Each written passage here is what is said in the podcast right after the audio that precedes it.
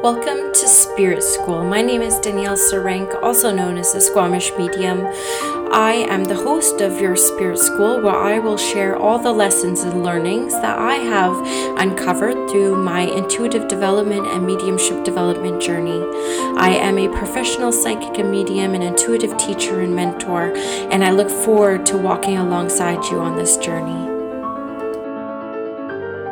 Hello, everyone, and welcome back to Spirit School. I am so excited today that Anthony Maraca, who is a medium on the East Coast of America, who I have been following on social media and YouTube for years, has agreed to be on Spirit School. Thank you for coming, Anthony. Thanks for having me. I'm excited. Awesome. So, I would really love if you could just start with your journey to mediumship. Like, what made you get interested in mediumship? What did that look like for you? Yeah, you know, it's it's interesting actually. I I will say this. I didn't have um I am not someone that believed in mediumship at all. I am not someone I I was a full-blown skeptic. I always say that uh only because I just never uh as a young age I don't remember, you know, seeing spirit in any way and and you know that actually messed with me in some way because in the beginning when I started reading books about the subject uh, people were talking about how they saw spirit when they were young or they had these weird experiences and i i don't remember to be honest with you i just don't remember a lot of my childhood the, the most i could remember back to or like my conscious thought is like fifth grade mm. i had a very emotional upbringing uh, my dad left my mom for my uh, for my mom's sister actually as weird as that might sound um, there so and that was that when i was two years old so I, I i must intentionally kind of black out or i don't think about certain things. So I don't remember my childhood experiences. And it was in my, um, a big part of my story also is drugs and alcohol. I was um, in and out of rehabs, halfway houses, and uh, through 12 step programs for uh, probably since I've been 20, 21 years old. Mm-hmm. And uh, I would go years of sobriety, then I would relapse, and then I would kind of go back and forth for a while. And so the reason why I'm saying all that is because it wasn't into my 30s when I had I relapsed again. I was sober for about six years, and I relapsed again, and uh, I was on probably about a two-year uh, hiatus or run, I should say. And I needed, you know, I was rock bottom again, and I needed to get sober again. It was very clear to me uh, and to a lot of my friends and family.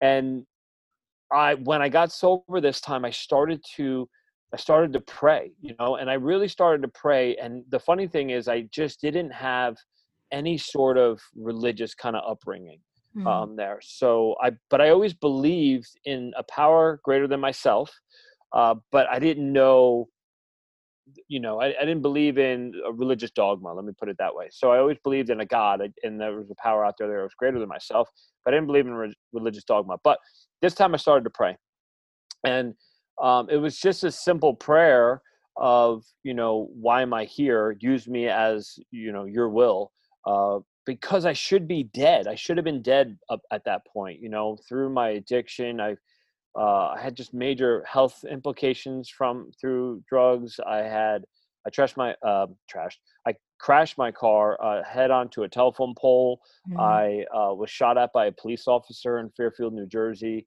um, there, which um, you know knocked me at the actual him being right behind me. Knocked me unconscious, um, flat. And so I there was all these things, you know, all these things, and and and I was saying to myself, why, like asking God, like, why have you kept me here? You know, I had a lot of friends that have overdosed or died, and for some reason I was still here, and I didn't understand why. And that was the prayer, really, um, there. And and long and behold, oddly, um, after I said that prayer every day for about a week straight, and I was uh, back into sobriety, and I was back in the 12 step program, and reconnecting with friends that were sober. Um, it was like synchronicity. Synchronicity took over. You know, there was a power that took over that again I couldn't explain at that time. Uh, looking back now, I see it was spirit, and I I people started to like come out of the woodwork like just oddly like and hand me something and like someone handed me a cd of believe it or not it was a christian pastor and when I listened to it, it was three CDs. And I, when I was listening one time driving, it was like this guy was talking. I felt like God was talking to me um, there through this this this this outlet of this Christian pastor. Uh, and and so through that i then started to learn you know how to meditate and i kept praying and and uh, oddly just these weird experiences started to happen and i taught myself how to meditate and when i was one night when i was meditating um, i started to hear and see things i started to hear and see things that didn't make sense um, anymore and and what the weird part was is now i'm sober so i'm sober and how am I going to go and tell anyone? You know, I mean? like how am I going to tell people I'm seeing and hearing things because they're going to think I'm, you know, high again on drugs. And uh, so I kind of kept it up to myself. And oddly, then someone out of nowhere came and told me this story about Mother Mary, about that Mother Mary saved me. And I was like, "Who's Mother Mary?" I didn't understand what she was talking about. And she's like, "The Mother of God." And sure enough, uh, you know, I went through this. I, I don't want to go into that whole experience, but I, I, I brought a pink rose to Mother Mary, as, as they told me, because that she had uh, saved me uh, there in that way. And as I continued and uh, dived into, you know, meditation, this person that told me about uh, Mother Mary told me I should go for a reading. And I'm saying, what? You know, what do you mean a reading? What's a reading? And she's like, oh, a psychic. Uh, and so, and I wasn't really a believer, but you know, it's funny at that time, the person I was with, I was with a friend and he saw all these things. He was also sober. We were going, he was just getting sober too. So we were kind of, uh, using each other to, to attend, you know, meetings and hold each other accountable. And so he was like, dude, you have so many weird, all this weird stuff going on. You should just go. And it was so bad. I was so rock bottom. I didn't have a bank account at that time.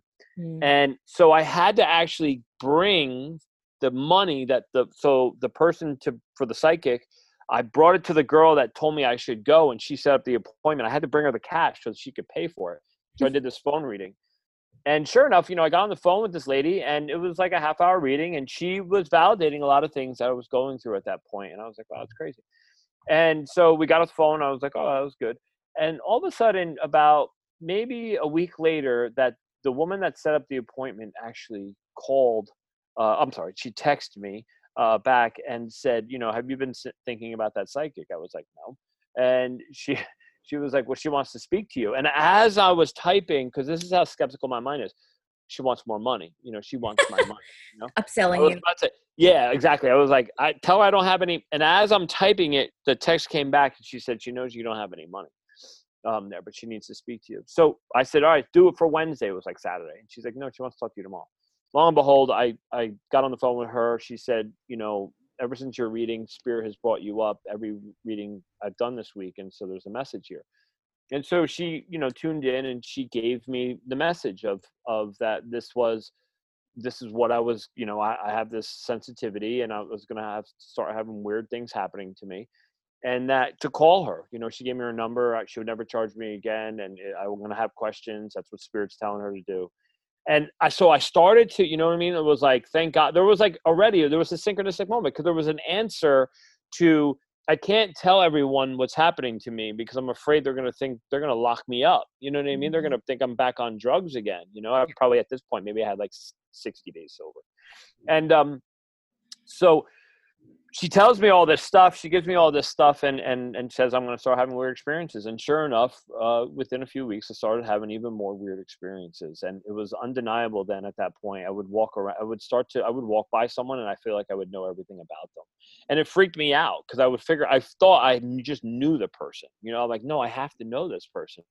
I was a bartender. That's the funny part. So I I came from uh, I've done a lot of jobs in life, but in that relapse uh, there, I was a nightclub bartender. I was in very popular nightclubs here in New Jersey. So I just figuring that, oh, they must have been at my bar, or I know them from you know the club scene or whatever else. But I would know it was like I know the most intimate things about the person. That that's what was getting weird um, there. And you know that that's really where it started. You know that's how it all began, and I couldn't deny these experiences. And again it's funny because when i teach now i tell people all the time i teach from experience like and i need experience for me to believe something you know yeah. what i mean? And so mediumship i you know i still have a skeptical mind but i 100% believe because it's it's the validation of the evidence that we provide to a sitter or to a client or to a family um, there that's right on you know what i mean? And and that that alone you know gives my skeptical mind something to kind of oh okay good it's you know it's right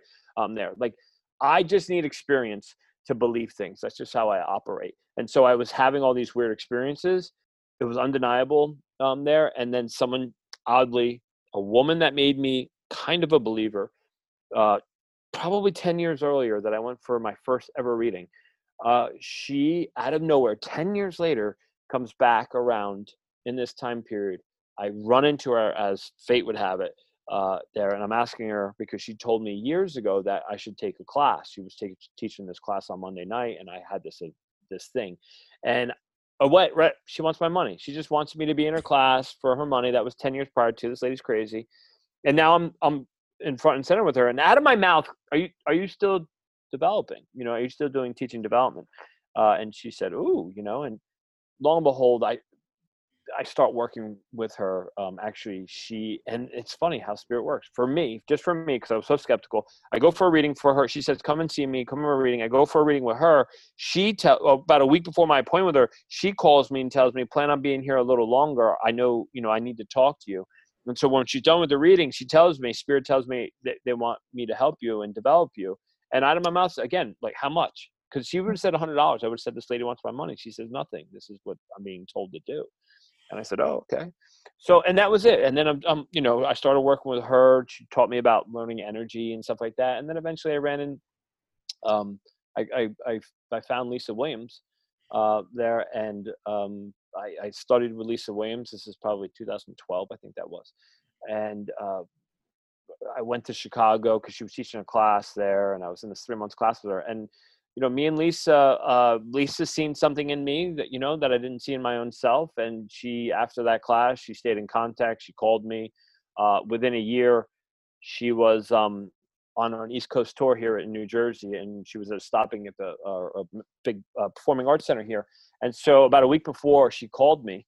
Uh, a week before that, she called me and said, "Would you open for me?" And I said, uh, "Can I call you back tomorrow?"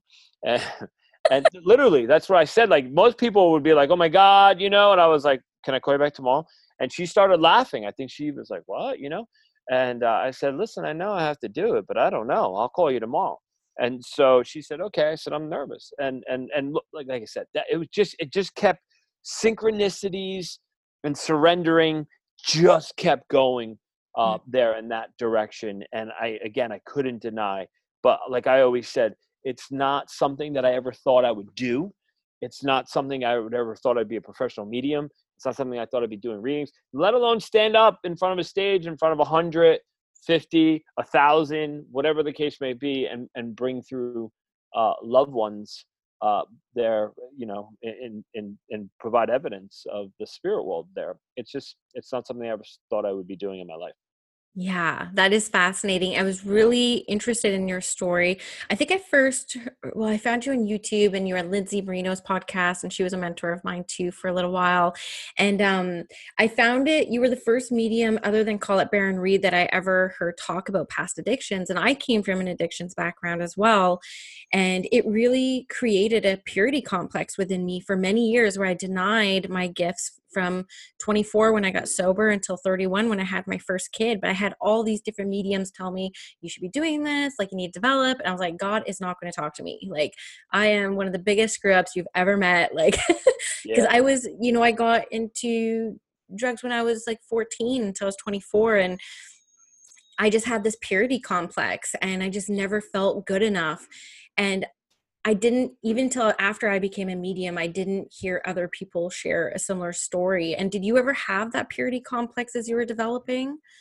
What do you mean by purity complex? Like purity complex for me was like, you know, angels aren't going to talk to me. Like I haven't done great things with my life and I've done the opposite of great things with my life at some point.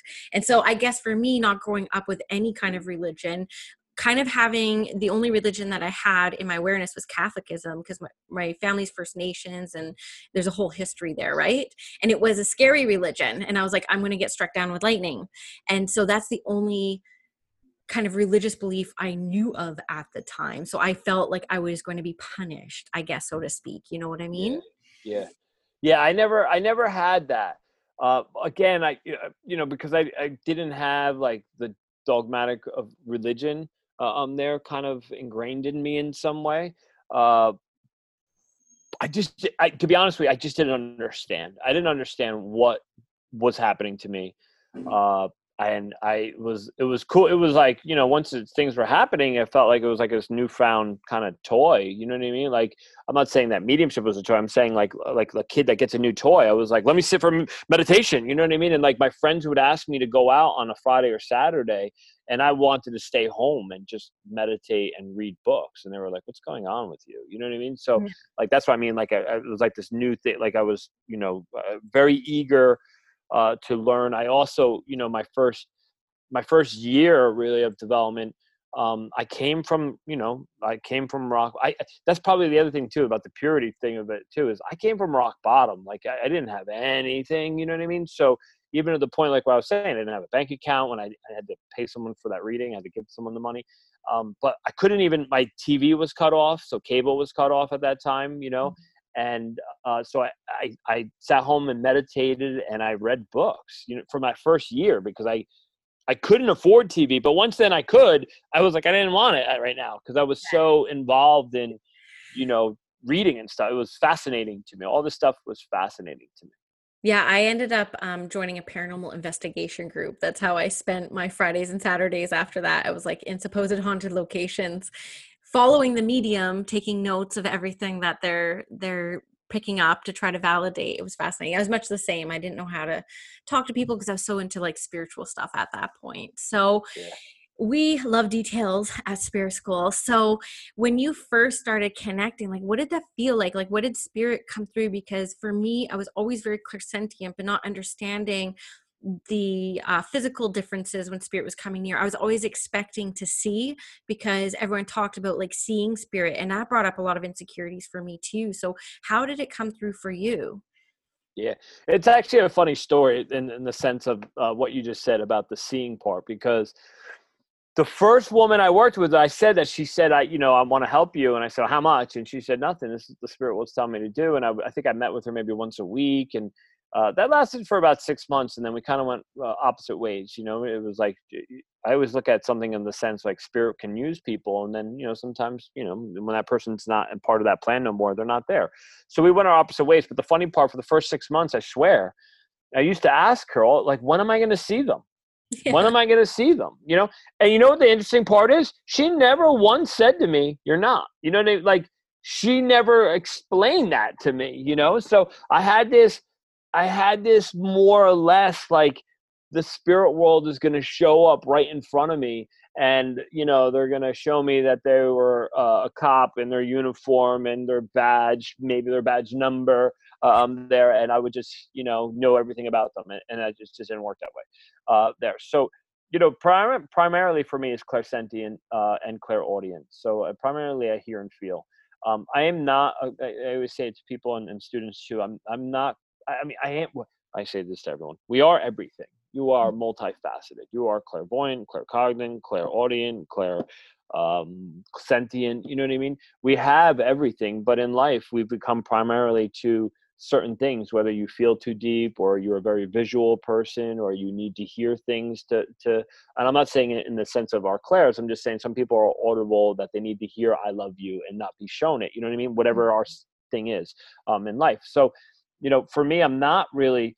Uh, again, I just said I'm not. I'm clairvoyant, but I very, very rarely use clairvoyance in any sort of reading um, yeah. there. And that messed with me, by the way. That messed with me in the beginning. But besides the fact that I was waiting to see them, like see them in front of me uh, yeah, uh, there, and no one told me that that wasn't going to happen until later on uh, there. When I started to, like I said, like I would have these weird experiences where I remember one time I was going to meet my mother for, for dinner, and it was outside on like a sidewalk. Uh, uh, it was like an outside table thing, and I sat down. And when I sat down, I I, I walked like too close to the lady at of other table, and I knew I started to. It was like my whole being, like clairsentiently, I knew I started picking up everything on her, you know, and that's where I was like, what is going on here? So that would freak me out. You know, that would that kind of stuff would freak me out. I didn't really know what was happening when I started to develop more, you know, it's interesting. I didn't really go into development to a development class. It was after I started doing readings. Mm. And only because uh, you you had brought up too, like you, like my, me myself, uh, the uh, the fear of not being good enough, uh, all that stuff. Like I remember, and at the time, my wife, who's my wife now, she was I was dating her uh, at the time, and I was working part time, and I was doing readings. I just started doing readings. Um, I didn't advertise or anything. I I did a reading for someone uh, that was a hairdresser who was a close friend of mine, actually, a, a gentleman that worked in a, you know a, a well known you know big salon, and I did a reading for him, and he was blown away, and because he knew me forever, And he was like, I can't. How do you just know that stuff about me? So he told you know some of the women in the salon, and now all of a sudden I'm through text messages, people are, are uh, you know wanting readings, and so I got calls for read a bunch of readings within like 48 hours period and as much as that may sound cool it wasn't.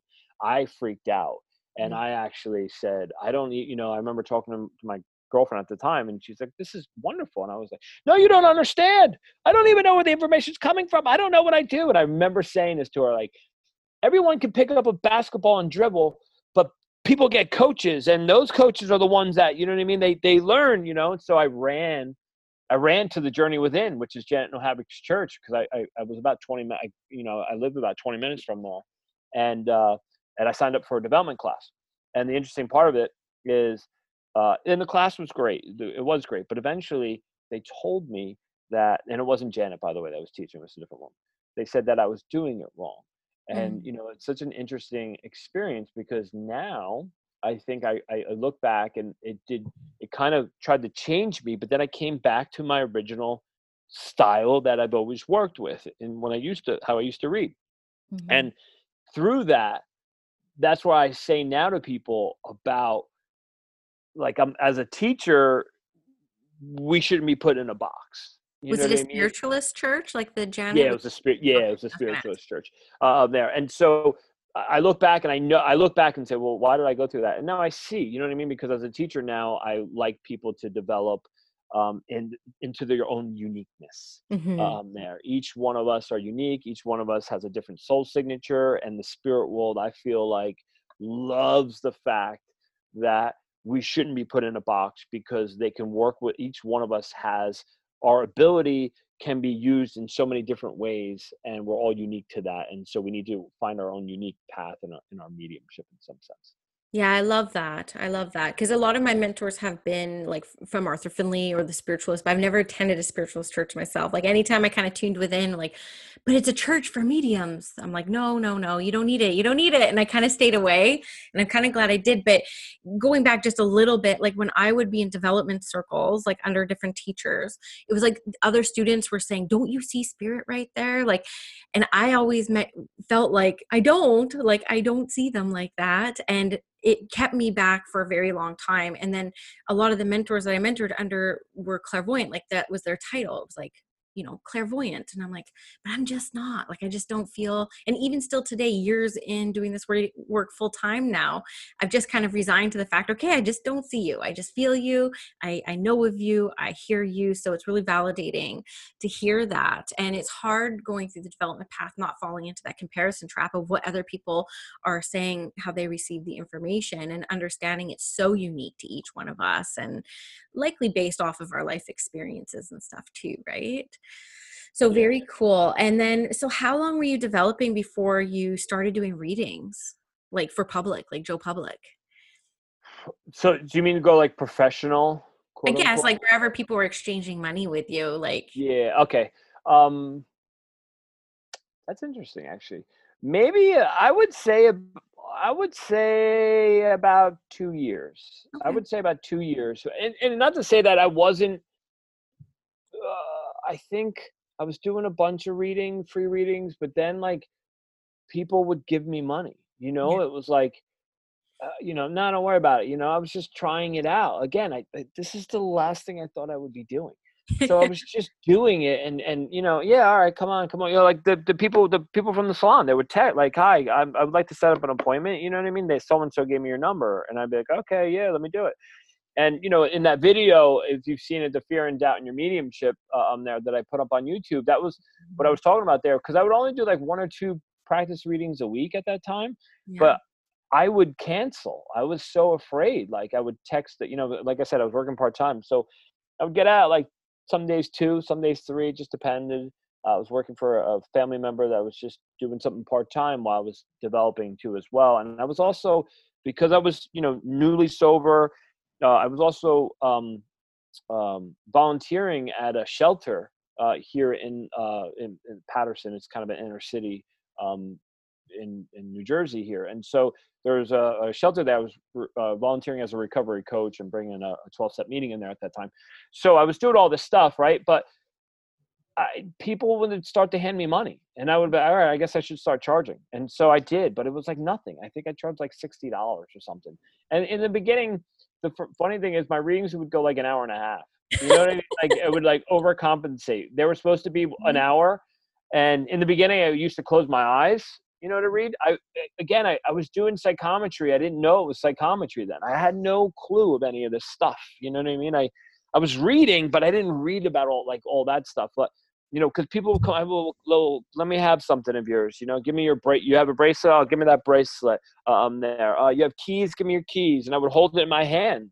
And as I would hold it, I would start to ask, you know, for them, for, and then information would just start flowing through. You know what I mean? And so, but I would, I shut my eyes in the beginning, probably because I didn't want to see their facial expression uh, there. But I would, or I felt come more comfortable, and I would sit there, and the next thing I know, it would be like an hour and a half. You know what I mean? It was like way over time uh, there, and that's you know that really that's how it began. I guess I was around two years, and then, but even so, I never, even with charging, I always went. See, I, mama, my belief is, and I have a different belief than a lot. I think my belief is is is about surrender mm-hmm. you know and because that's been my experience my experience is surrendering to spirit to god to the universe i don't care what you want to call it uh, i would call it spirit um, there because even when I went up in pricing, it wasn't like I just put a like a sign on there. Okay, I'm going to charge this down.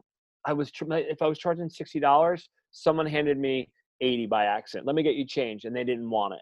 You know, and it would happen three times in a row, and then I would be like, okay, I get it. You guys want me to go to this price. And the next thing I know, someone's handed me a hundred. I went to 75. And the next person's uh, maybe six, seven months down the road, hundred dollar bill. Let me get you change. No, I don't need it. You're thank you. You know what I mean? And that would happen like three times in a row. And I would be like, oh, okay. I guess you want me to change and I'll, I'll go to a hundred dollars now. And it was like that to where, you know, where I am now. I mean, I mean for my whole part of these years of development and, and going professional, um, there. it's always been like that. You know, it's always been like that. Yeah, there's so many things I want to ask you. I'm like, I'm trying to be strategic here because you say things that just trigger more things. But I'm like, no, I want to go back to that that video that you just referenced because, you know, and I heard you and Tony recently. You did a Facebook live with Tony Stockwell, and I loved every second of it. You guys just like got right in there. There's so many epiphanies that I had out of that conversation, and I loved how you talked about like the fear and the doubt that mediums experience because not a lot of people are are talking about it like openly and vulnerably. And I had the same experience as you where I used to cancel readings all the time, or if people canceled, I wouldn't fill them up again. She's like, okay, no, no, it's all good. And then if I had a shitty reading, I would like overcompensate by going over time because I knew I hadn't met the expectations and I was people pleasing. It would actually get me energy sick. Um, and I always thought like I wasn't meant to do this because I experienced this, but nobody else did.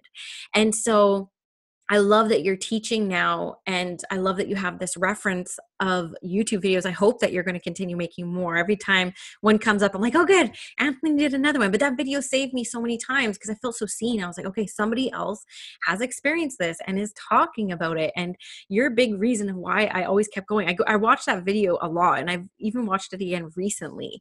And you actually made a, an this is i didn't think i was going here but you made an interesting comment in that about clairaudience where you were saying like i don't even know if like clairaudience like exists because wouldn't we get every name if like clairaudience did? Like has your philosophy on that shifted a little bit? I well, yeah, I think in my philosophy has shifted on it and all of our clairs To be quite honest with you, I do feel um, my belief is that all information that we glean from the spirit world that we get from the spirit world or a loved one there on the in the other side um, comes claircognizant.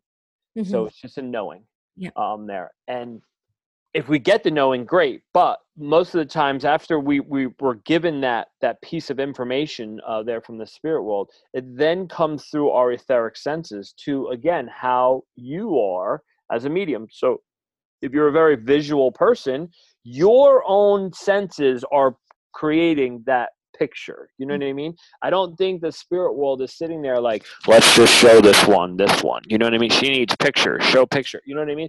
I believe that it's a flow of consciousness, you know, from from the spirit world to us, right? Mm-hmm. Um, I always think of it in a great analogy as you, you think of a fax machine. A fax machine, you take a piece of paper, you put it through, it breaks down, it goes in through a wire, and you know what I mean? All this information goes over to another machine, and then it prints it out. That's the same thing. There, there's a soul there, we're soul here, soul there that information is coming through a flow of consciousness. It is now coming, I'm the sensitive, it's coming into my consciousness. We're merging, we're blending soul to soul, whatever you want to say. Um, there, it comes in as a knowing, but now my etheric senses, my body takes over, and it's going to bring through my mind if I need to hear it, clairaudient, which is through my mind, right? Um, there, or the picture, or maybe I'm just going to sense it and feel it uh, clairsentiently in some way, or claircognate, you'll just know it. And the interesting part about that is, is uh, you know, I, I when I was I did a year in England with Tony, and so when I was when we were in this, that's when we started talking about that, and that was uh, probably about five years, six years ago now. Um, when we were talking about that, but the interesting part of it uh, is that is too is that I feel like when when we're working with our senses, you know, when, when you're getting that information and that's starting to come out uh, there in some way, eventually, when you get that same frame of reference enough, so mm-hmm. whether that be like, let's just say you're clairvoyant and you're using, I always use a beach ball as an example. Your beach ball means summer to you, or beach ball means that they lived out at the beach. You know what I mean? Whatever that frame of reference is for you. Eventually, that you're not going to get the beach ball anymore. You're just going to know it. It becomes a knowing. Like for me, I, I just know cancer. You know, uh, they'll give me as a knowing. I know my man passed of cancer. Then I can go into more detail. I feel it's lung cancer. Would you understand that? Yes. Okay. Good. Let's work um, there. So that's what I'm saying. I feel you know, everything really comes through a clear cognate. Yeah, I agree. And our system, our energetic field brings it to wherever you going to the medium's going to get that frame of reference. I really what, yeah. what's the it's like what's the point of showing someone something if they're not clairvoyant? That wouldn't make sense. It's yeah. your system that that distinguishes the information and I don't know if you know this, but I have a quiz online, like what's your clearest clair? And it's a clair quiz. And claircognizance is number one. Like over 3,000 people have taken this quiz and claircog and people are surprised and clairvoyance is third. It's like it's it's claircognizance and then clairsentience are almost even and then clairvoyance and then clairaudience is kind of like the results I've seen from it so far. And this is what I tell my students too. I was like, you know, you'll have all these psychic symbols and it will work until it doesn't, right? Like eventually you almost like outgrow um, the symbol and you just receive it in a different way. And I think now, like I'm seven years into my development, it's like I feel like I work mostly claircognizant now, but I still have some symbols on my body that they give me around depression and aneurysm and stuff like that. But yeah. same with like um, clairsentiently, I would get a chest pain if it was one of three things it was like breast cancer heart attack or like lung cancer. And then it's like going deeper to try to discern between those three but it typically comes through the knowing. It's like okay my chest hurts. I know this is where i'm going in the passing but the claircognizance kicks in and it's like okay this is lung cancer right? It's not like a heart attack. And so it is kind of like you know trial and error and the biggest playground and the biggest classroom is actually doing the readings right? But going back to the fear there are so many people I know that study, read all the books, learn from all the teachers, and then they don't go out and do the readings because of the reputation, because of the fear of being wrong is number one. It's like, what do you say to people and help normalize this so that they know, like, yeah, you're going to be scared, but you still got to do the thing? yes. I mean, I think that's the biggest thing. That's why I say, you know, like, so I do this mentorship, right? And so in the mentorship, it, the the mentorship was designed like I felt like you know everything I do, I feel like I, am checking in with spirit. I'm asking them to help me in, in some way. And so one day I felt them. I was I started teaching, and it took me a long time to even start teaching. I didn't want to teach um, there. It wasn't that I didn't want to teach. I just didn't feel like I wanted to develop myself more um, as a medium, but I also wanted to get out there in the public more. So I wanted to be a medium before I started to teach mm-hmm. um, there and know know my stuff. You know what I mean? Like know how it works for me and, and my experience in that way. But you know, in the mentorship, it's funny because you know I give them monthly goals where they have to have so many practice readings a month. Then during the week, I give them a weekly exercise and pair them off uh, with someone then on top of it, we also do a, a, a I get on with them and they do a, a, a, reading with me on Zoom and I can help them to push them and you know, no, go more here, there's more here and, and whatever to help expand and get more detail um, there in that way. Uh, I, I, and that to me is the most important thing. Like you have to do it. I say to I say to people all the time, over analysis leads to paralysis. Mm-hmm. You know, I'm not so I trust everything I do. I trust, right? So I trust. You know, our whole our whole job is to trust our feelings and emotions. You know what I mean? When we're sitting in front of someone. So in the in my personal life, I learned, You know, you have to learn to do that too. So when I, you know, I wasn't drawn to too many teachers. I'm not saying that uh, I was drawn to Lisa Williams. Uh, oddly, weird, not not that oddly, it was Lisa Williams, but like my wife had a, my wife's a prophetic dreamer, which is weird. Um, there and it's cool, but that's how I found Lisa Williams. Um, there and then, uh, you know, I worked with her, and then eventually it was Tony Stockwell, and so, and when I seen Tony Stockwell work, I said, oh my god, that's how I work. Uh, there, I felt like that was like just, he gets the information the same way uh, there, and so, um, you know, and then you know, lo and behold, I'm being mentored by him in England. But the, the point of it is you can you can sit you could take you know the best take the 10 best mediums in the world right now and you can go to every one of those classes but you know what the teacher's not going to make you a medium right listening to lecture isn't going to make you medium. It could help you but the point you have to work. But too many teachers too many teachers over analysis leads to paralysis. Because I say to everyone you it will you will you'll get frozen because no one has the ultimate truth. There's no no one has the when i start any class any new student works for me i tell them i don't have the ultimate truth. I mm. don't. No one does. And so you're what you're hearing is an opinion mm-hmm. or how it works for them and mm-hmm. that's why i say for me i can only teach you through my experience and how it works for me um there because that's what i know but i didn't take everything Tony would say and, and trust it. I trust my own inner my own inner compass, my own inner guidance. If it resonates, great. If it doesn't, throw it out. I say that to students now. If what I say doesn't resonate with you, throw it out. You know what I mean? We don't have to argue it, debate it. I'm just giving you how it works for me. And again, no one has the ultimate truth. Yeah. But you got it. But to get back to what you're saying, one second, it's it's doing it. It really. That's what like when I did the thing, it's because it's that. It's making you do it, making you work um, there because through working is how I found how spirit works with me mm-hmm. and how my own patterns are set up in in my work you know what i mean? And it don't get me wrong they're still changing you know what i mean? Like we're always going to be developing right? We're going to develop to the day we die you know um there. And so you know, I love the fact when I'll go through like a few week period of I'll see like spirits teaching me something else and I go through the same thing over and over in readings and I'm like, all right, I get it. You know what I mean? I get it. I, I understand what you're trying to teach me now. Um, there and you'll see those patterns kind of align, but it's you won't see them unless if you're just sitting there and lecture or, or afraid to do it. And it is fearful.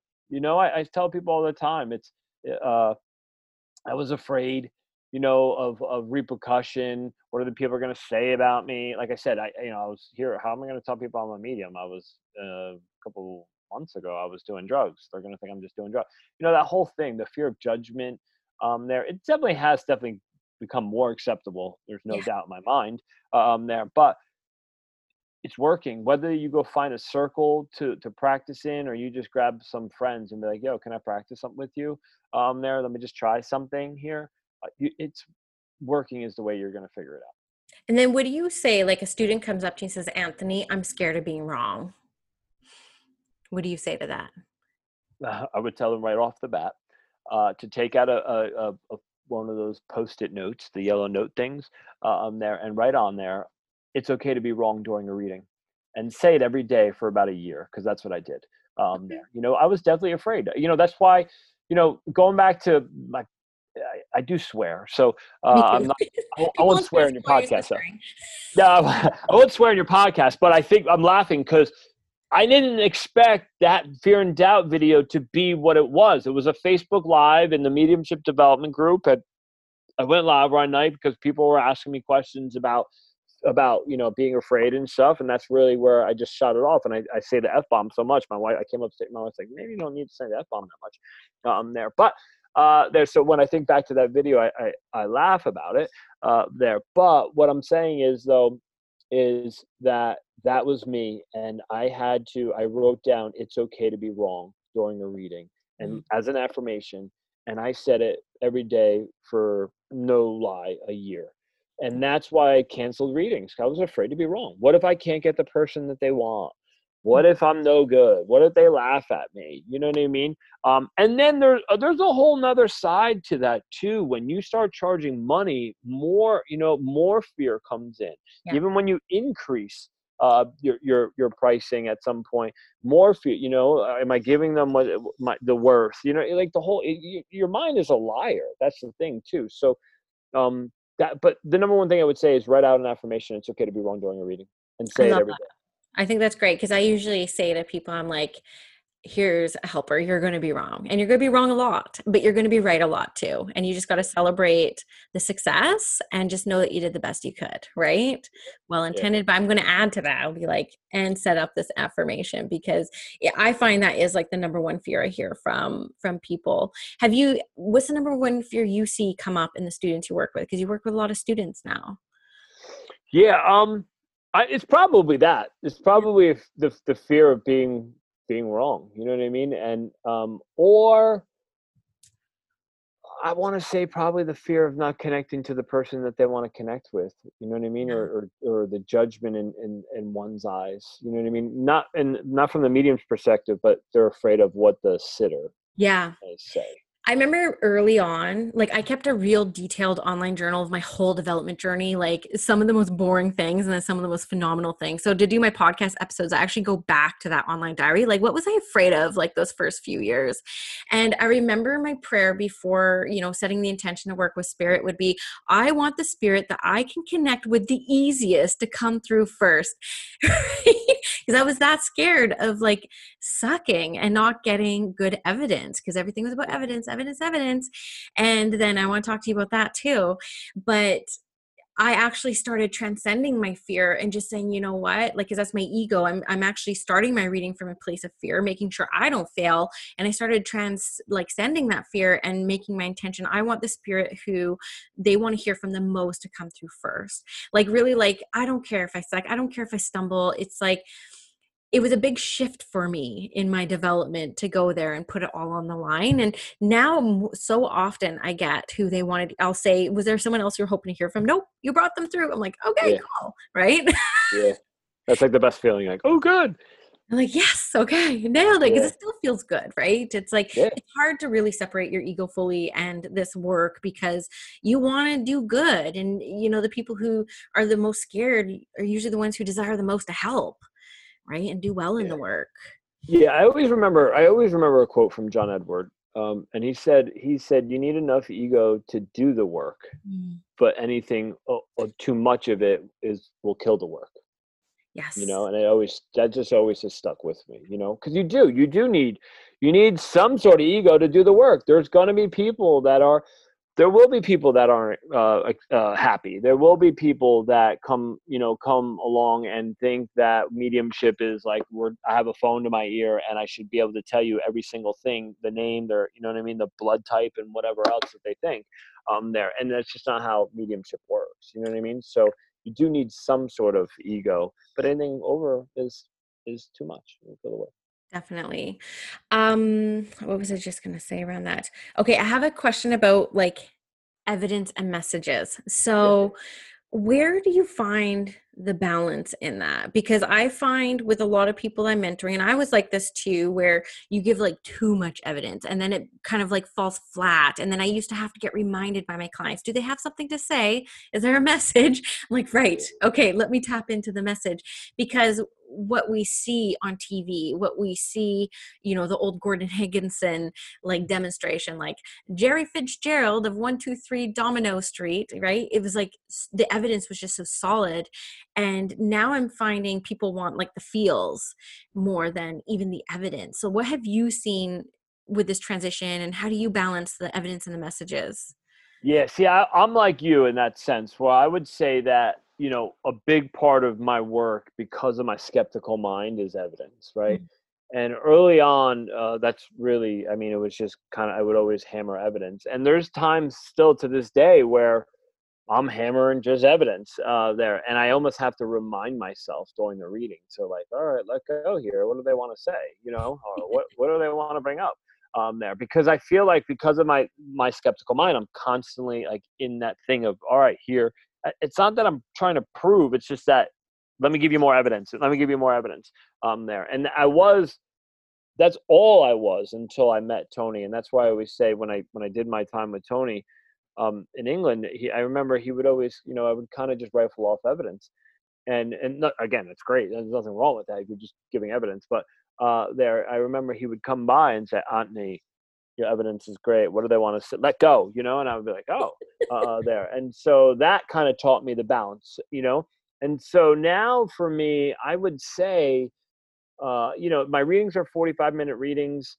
Uh, I would say like in the reading, I'm like 20, 25 minutes of, of, of pretty hardcore evidence. And then I kind of let go and, and allow uh, there. But it's not like 20 minutes of 20, 25 minutes of evidence, then just let go. Cause it's, you know, you have different communicators. So let's say dad come through i give evidence for 10 minutes and then i give what dad wants to say for maybe five minutes you know what i mean? And then mom comes in here and then you know what i mean? And then i work with her with evidence evidence and then she wants, wants to say. But in the process i think of of the reading i think it's you know it's probably a half and a half. And you know i was thinking about this the other day actually. We were ta- i was talking about this and then i felt the spirit world um there. And that's where i go back to the surrender because mm-hmm. i feel as though they know they know what their loved ones need if it's strict evidence or if it's more of a message. Right. but it's me as the medium that's getting involved um, right. into the reading and trying to just keep giving evidence evidence evidence. Whereas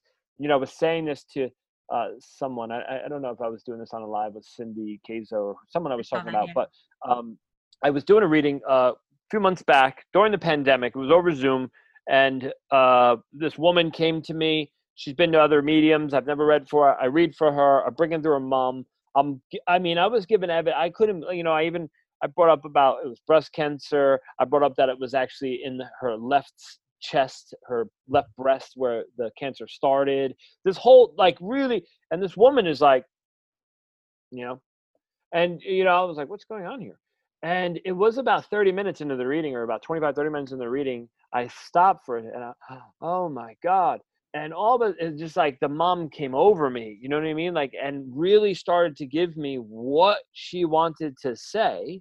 Mm. And it was about how the, the woman that I was reading for was a nurse practitioner. So in, uh, I don't know in Canada, but in here they can, they could also, you know, nurse practitioners, I guess, can they're like doctors you know what i mean? Like they could write prescriptions and, and healthcare plans or whatever.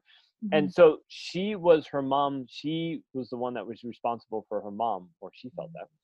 that uh, there and she made all the decisions. And so the mom gave me around that about her still feeling guilt and the, that's it. The lady just lost it. She started mm-hmm. crying and all be you know again and she was like i've been waiting for a year for someone to say this. Like her mom was telling her to to it wasn't your fault. Yeah and yet I'm giving all this great evidence. You know what I mean? And it, again, it was like another lesson, another lesson back from the spirit world. Like, just yeah. shut up and listen to us. Uh, you know what I mean? Like, we know what we need to say. We know how much evidence is needed per, per person. You know, I see that more. Someone brought up. That's when I started to think about that. Uh, I was in Phoenix, Arizona, doing a dem and uh, demonstration, and afterwards, we were, I was there for teaching, and then I did a dem one night. And afterwards, and the next day, we were talking about it with students, and someone said, you know, it really is interesting because the way that you work, you just allow. I don't ever. I don't most of the time. I don't close the link actually. You know, so mm-hmm. the spirit world will give me another piece of evidence to get me to the next person, whatever happened to shut down and reopening um, yes. there. It's really it kind of just keeps flowing.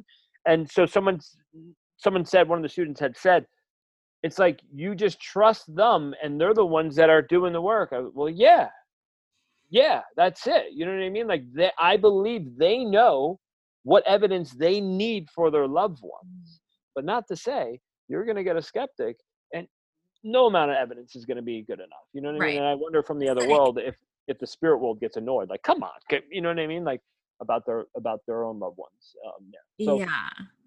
No, I think it's a perfect blend. I do. I do think it's a good blend, uh, like a, a potentially half and half uh, there. Some people may not say that. I, I would I, I would beg to differ just because in my work uh, and and in the clients that I deal with, they want to hear. They want to hear. Does my dad see that I had a baby? Yes. Does my 100%. mom know that I put her ashes underneath her picture on there in the living room? Does yeah. my mom know that we made ornaments and the kids, all three kids, hung them up on the tree for her this year? Besides that, uh, uh, she was 65. She had lung cancer. Uh, she was five foot 11, type B blood. No, I'm just joking. But, you know, all very, you know, listen, it's all very wonderful evidence. Yeah. But to me, there's got to be more. That's the thing with mediumship is like, there's got to be more. There's got to yeah. be more. And I believe that they'll talk if we let them.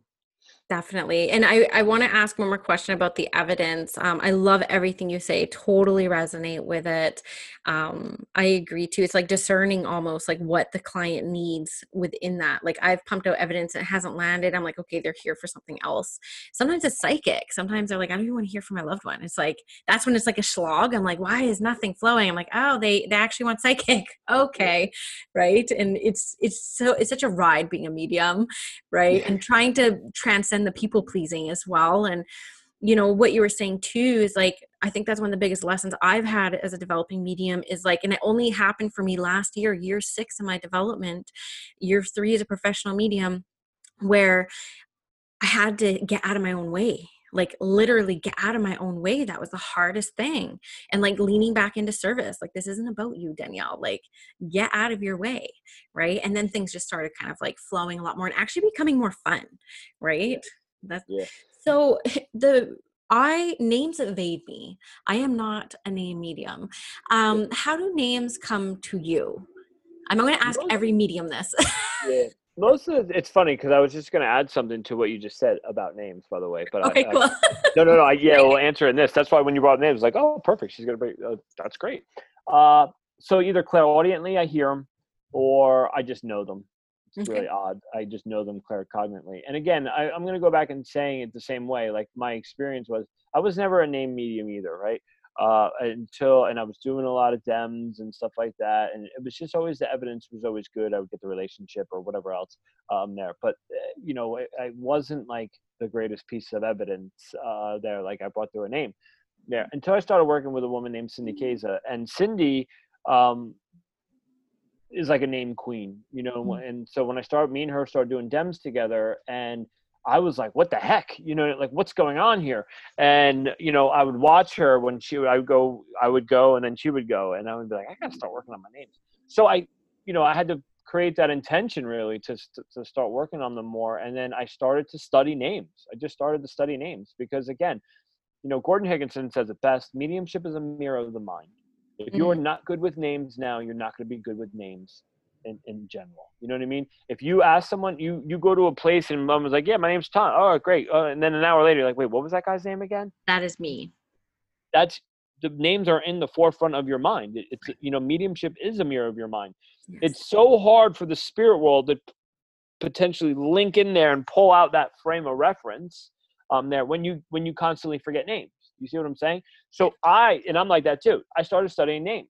You know, I had to start studying names, and so I went and I found the, the top 100 names of male and the top 100 names of female through the Social Security Index in the United States of America, and and started doing. You know, I laid them out A's, B's, and then went went all of them, and I started studying them. And then I would play play a game, you know, with my wife. You know what I mean? She would ask me, and I would have to call them out. You know what I mean? And and and I started to get better with names. Now, not to say definitely, you know, I definitely have gotten better. Not to say that I get every name. I don't um, there because again sometimes it's not needed. That's what I'm saying is yeah. trusting the process. But here's the other part of this. So it's twofold. One, I don't believe the name is the greatest piece of evidence anymore. I don't. It isn't. It, old spiritualist thought for sure, right? Yeah. In a dem, I could say that could be a little different. Okay, in a dem, uh, there. If you're already working with the person, it's not like because a skeptic would say if you just call out, "I have a Bob with me," or "I have a," you know, someone's going to raise their hand. There, you know, the chances are. Um, I'm talking about if you're working with it and then you get the name of the loved one and oh my god, you know, that's still. I'm not saying that. I'm saying that's excellent. And even if you get a name, it's great. What I'm saying is, though, from the sitter's perspective, um, there, the name, here in America, I gotta say, 50 to 60% of people that see me already think that mediums look them up. Yeah, totally. so that name is available. You know what I mean? Like I went one time, one of my students said, "You got to get this reading from this medium," and so I was like, "Really?" You know, like, "Oh, it was so different. It was, you know, it was different. It wasn't that traditional evidence." I said, "All right." Um, I went online. I, I put the appointment, and I, I put uh, my name in there, but I was giving it to my wife um, there. But that's we went and put in her name, and all these things came up with all her her past relatives. Right. To the fact where she actually went and contacted those places to take them all. She didn't want her all that stuff on there. So it, it's it's out there. That's what I'm saying. In a one-on-one, sixty percent of people that come and see you think that they that you've looked them up already. Um, yeah. There in that sense or in that way. And the other part of it is and so there's the other part of developing the names though as the medium besides studying them once you get the name it's just like any other frame of reference once you get that name like you actually get the name uh, there it becomes burned into your subconscious in some way and it becomes easier and and you'll get that name the next time and then you'll get the name the next time and it's like oh there's a michael here with me you know what i mean because you've gotten michael so many times now do you see what i'm saying it's just yeah. like anything else um, there. Now there are some people that are just really fabulous at names um, there, and um, maybe they don't put any effort. For me, I can tell you now, I put effort. Like mediumship didn't come easy to me. You know, I remember I was uh, I typed something into a. a uh, I have a international mediumship development group in, in um, on Facebook, and I put something up there as an exercise or something, and someone came and was like, "I don't have to do any of this stuff. I always get it." And I was like, all right, good for you, not for me. I'm, I work at my mediumship. You know what I mean? I have, uh, you know, I don't have them down here, but I have binders of frames of references. You know what I mean? And I'll still go back. I'll go. You know, I got a couple big uh, demonstrations coming up, or I'll pull that thing out earlier in the day and start looking through my frames of references. You know what I mean? To just inundate my mind, because again, mediumship is a mirror of the mind. So I love that. Name, make intentions to try to start remembering names. Uh, well, I think what I'm going to do is because I am one of those people who will be introduced to someone and five minutes later I forget their name. And actually, the first thing I do in a reading is saying, Can you spell me your first and last name? Because by the time I check my calendar, who's next, and they sit down in front of me, I've already forgotten. So I'm just going to practice by remembering the names of the people who I actually meet in life. yeah. yeah. But you know what's funny too? Because you don't really realize, again, when you come into that. The, the, like we do so much things on unconscious you know uh, programming you know where uh, you look at facebook. How many times you scroll through facebook you see the post and who's posting it but you don't realize the name. Right you look at the you may see you just know who it is like you've done it and you're like okay i'm just scrolling through. But if you actually just stopped and said brian elisa you know like you know what i mean? If you actually did that that would help the developing uh, helps us uh, there to develop the the better names because again it's bringing more into your awareness um, Love it. in that way great advice i have one final question for you yeah. thank you so much for your time um, have you seen an evolution in mediumship like based off the person's need you know it's very sexy on tv right now and so there's like a whole nother level of expectations that sitters are coming with but like mediumship as like a whole how we work as a collective how we actually understand our individuality within it now like have you seen an evolution of mediumship? You know it's interesting because that's that's my my question i always ask uh, people so I, I know i asked tony in that um, clip there and you know tony was you know 30 years or something, you know, when he started uh, mm. there. So in my very short time uh, here of of you know from my beginning to to now, which is just 10 years really, um, I would say it's what I've been talking about and what I was trying to talk about with Tony there. I I I believe, you know, it's my belief and and um, that there is mediumship does has to evolve and it goes into the line what i was just saying i believe that mediumship is evolving or the spirit world is bringing us to what do they see of our world now mm-hmm. meaning things that the sitters just did because they know that evidence is being tarnished now by the internet um, there or technology and it's only going to get worse. You know you think about you know i have i have three children um, there if if mila my oldest is seven now you know? Uh, since mila's been born she's been put on facebook um, there you know i put her we posted her my wife's posted her so in 20 years time let's just say knock on wood i'm not i'm still here but in 20 years time mila's now 27 she goes to you finds you as a medium, uh, uh, not you, this bad example to use you, but a medium that's kind of shady um, there, and they pop in a picture, they find Mila, they pop in a picture, every single thing of her whole life is now going to be online. And so I believe the spirit world uh, um, knows that clearly, right? Uh, and I feel like some some of our evidence potentially has to shift. Now, I'm not saying all of it. I'm saying uh, yes, you know how they passed who they were personality characteristics of who they were in life if they had any weird quirks uh, any crazy kind of uh, uh, ailments in their body or or lost uh, finger what, what, all that stuff is so very important still but what do they see of our world now things that have just the sitter just did yeah. um there because i feel like it shows it shows the sitter that their loved one is still in, involved in their life and they are truly watching over um, us in some way and that they're still there. They're, that they're still there watching us um, there. Because any other way like i said i want to again 60% of people are, are i don't want to say skeptical they're uh, they're they're they're open minded but have a skeptical side to them because again because of technology oh that now it's just easy you know it's easy to to be able to put someone's name in and find all this information about it. So when you start bringing up things that they just did that no one could know, mm-hmm. like uh, I don't know, booking a trip, like booking a trip, or uh, I again my experience uh, a couple weeks ago I was reading for a woman and I kept bringing up about an angel figurine uh, being put down or someone was buying an angel figurine. I thought she took it from the woman's house, uh, her mom's house. It was the mom that was coming through. And she's like, no, no. I'm like, are you sure? Like, I feel like you just took an angel figurine, but like someone's doing something with it or they're removing. She's like, no, but I'll, you know, I'll find out. You know, she sent me an email like, uh, I don't know, about after the, that weekend I was reading was on Thursday. She went to her dad's house, and sure enough, that day of the reading, which was even crazy, because long and behold, she had no idea. But her dad was looking at angel figurines to put on the the tombstone. You know yeah. what I mean? And on top of it, they were. She said it was really actually odd because they're they're I don't I guess I don't know they're very Jewish uh, mm. there, and I guess the angel thing wouldn't go with that religion. That's how she said it in the email. I don't really know Judaism um, there. So uh, but that she was like, I can't believe, you know, that was like, I, I, wow, I just can't believe that, you know what I mean? So great validation comes from what, and now she's more of a believer, not like she wasn't a believer, but of what's happening right now. Someone that just did because they're able to see that, potentially whatever else. I just feel like some of the evidence has to change in that way. We can't, and you know, I so and the, here's the other part of this. Let me say this I actually think differently than traditional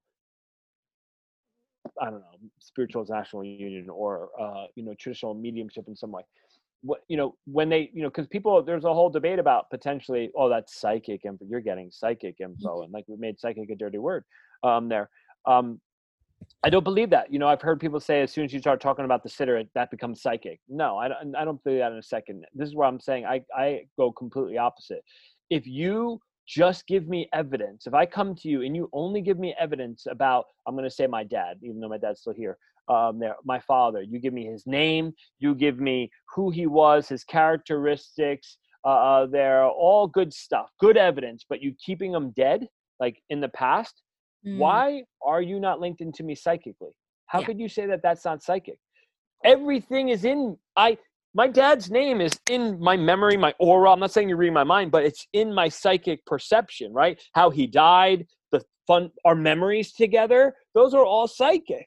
You see what I'm saying? So they're technically that all that information is within my etheric body or subconscious that the reader could. When you the intelligence of the spirit world, to me, this is to me, is proven to me when they bring up something that I just did. Yes. That's how I could say, yeah, oh, yes, that per I now I know that person's looking down upon me. Do you see what I'm saying? So yeah. and, and that no one else could know. You, you know what I mean? So that's where I, I feel like there's a small shift there. And I'm never I'm not saying again that uh uh, traditional evidence is going away. No, we absolutely need evidence. If anything, I was I, Lisa Williams when I do events, when go on tour with her, she'll say uh, Anthony could be too evidential. You know, she calls me to. So evidence is absolutely critical, but I do believe that it's shifting a little bit, and I believe that evidence of of what do they see of our world now? Again, things aren't posted on Facebook. Uh, um, there to the smallest little silliest thing like uh, you were just at Home Depot buying new paint for the wall for the living room. Would you understand that? Yeah. Oh my. Yeah. I was at was at Home Depot. yeah, I was at Home Depot. I was buying paint, but you put the paint can back because you decided. Yeah, I put it back. You know what I mean? Like that type of evidence. People are like, how do they know that? How could you know when when someone says, "Well, mediums just look them up," they're gonna go, "No, it's impossible." My dad brought up about how I literally was at Home Depot. No one knows that. Did you post it on Facebook? No, I didn't post that on Facebook. that to me is, is is that's where I I feel uh, some changes, or I know within my own work, it's going to that place uh, yeah. there. But still need evidence. I'm not saying that we don't need it. We absolutely need it um, there. But when I, I, I like, they're not they're not dead. They're not. They're not. We don't die. We're we're we're just in another world. And so um, I, I don't think that they like when we just talk about them in the past. I love that. And that was something I learned. I took I took a few Tony retreats and that was like one of the things I carried probably like the biggest aha moment was asking the world of spirit, what have you seen? and I, once i move past the identifying information like okay you know who this is i can i can leave that identifying evidence alone i then step into okay what have you seen and who are you with and like what do you do and kind of like tap into that with like a blend of messages and stuff but yeah i love that i love all that philosophy that's wonderful because even even so like you know eventually and you may have this now but eventually that you have you'll have clients that come back to you even if it's once a year they want to check in you know what i mean? And uh, you know i have now clients that have i've read for five or six times they've come once a year over the past five or six years and so you you start to know those you know what i mean? It's not like you, you you're communicating with them but you know you when they come you know you know uh, you read five six times from them you know who their dead people are you know what i mean and so in that process like what do you think you're going to talk about in the reading it's not going to be that all that evidence that you've already brought up how they passed, what their hobbies were, lung cancer, they had blue eyes. You know, he passed at 77. This is your dad um, there. I know that he it started at prostate cancer, but it switched.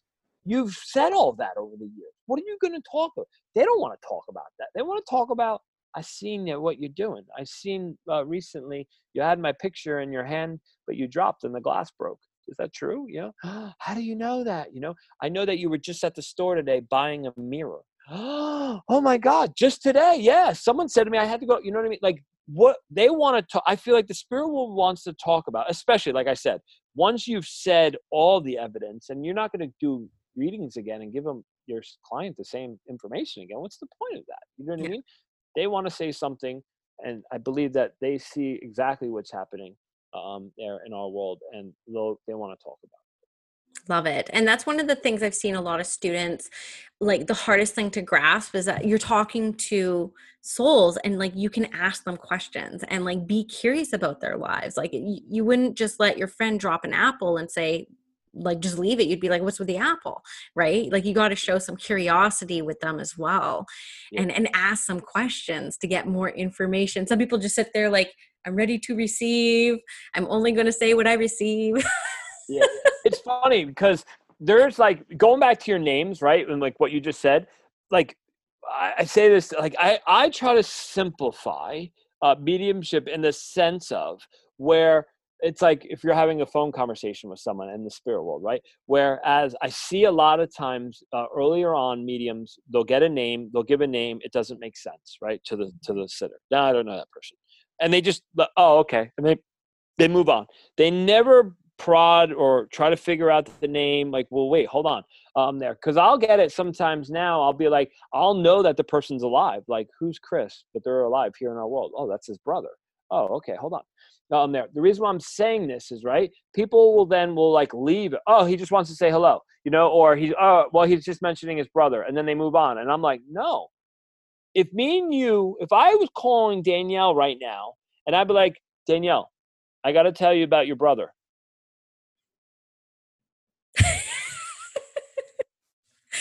right? You'd be like, what about my brother? You know, so as a medium, that's how I am. If I get a name, hold on.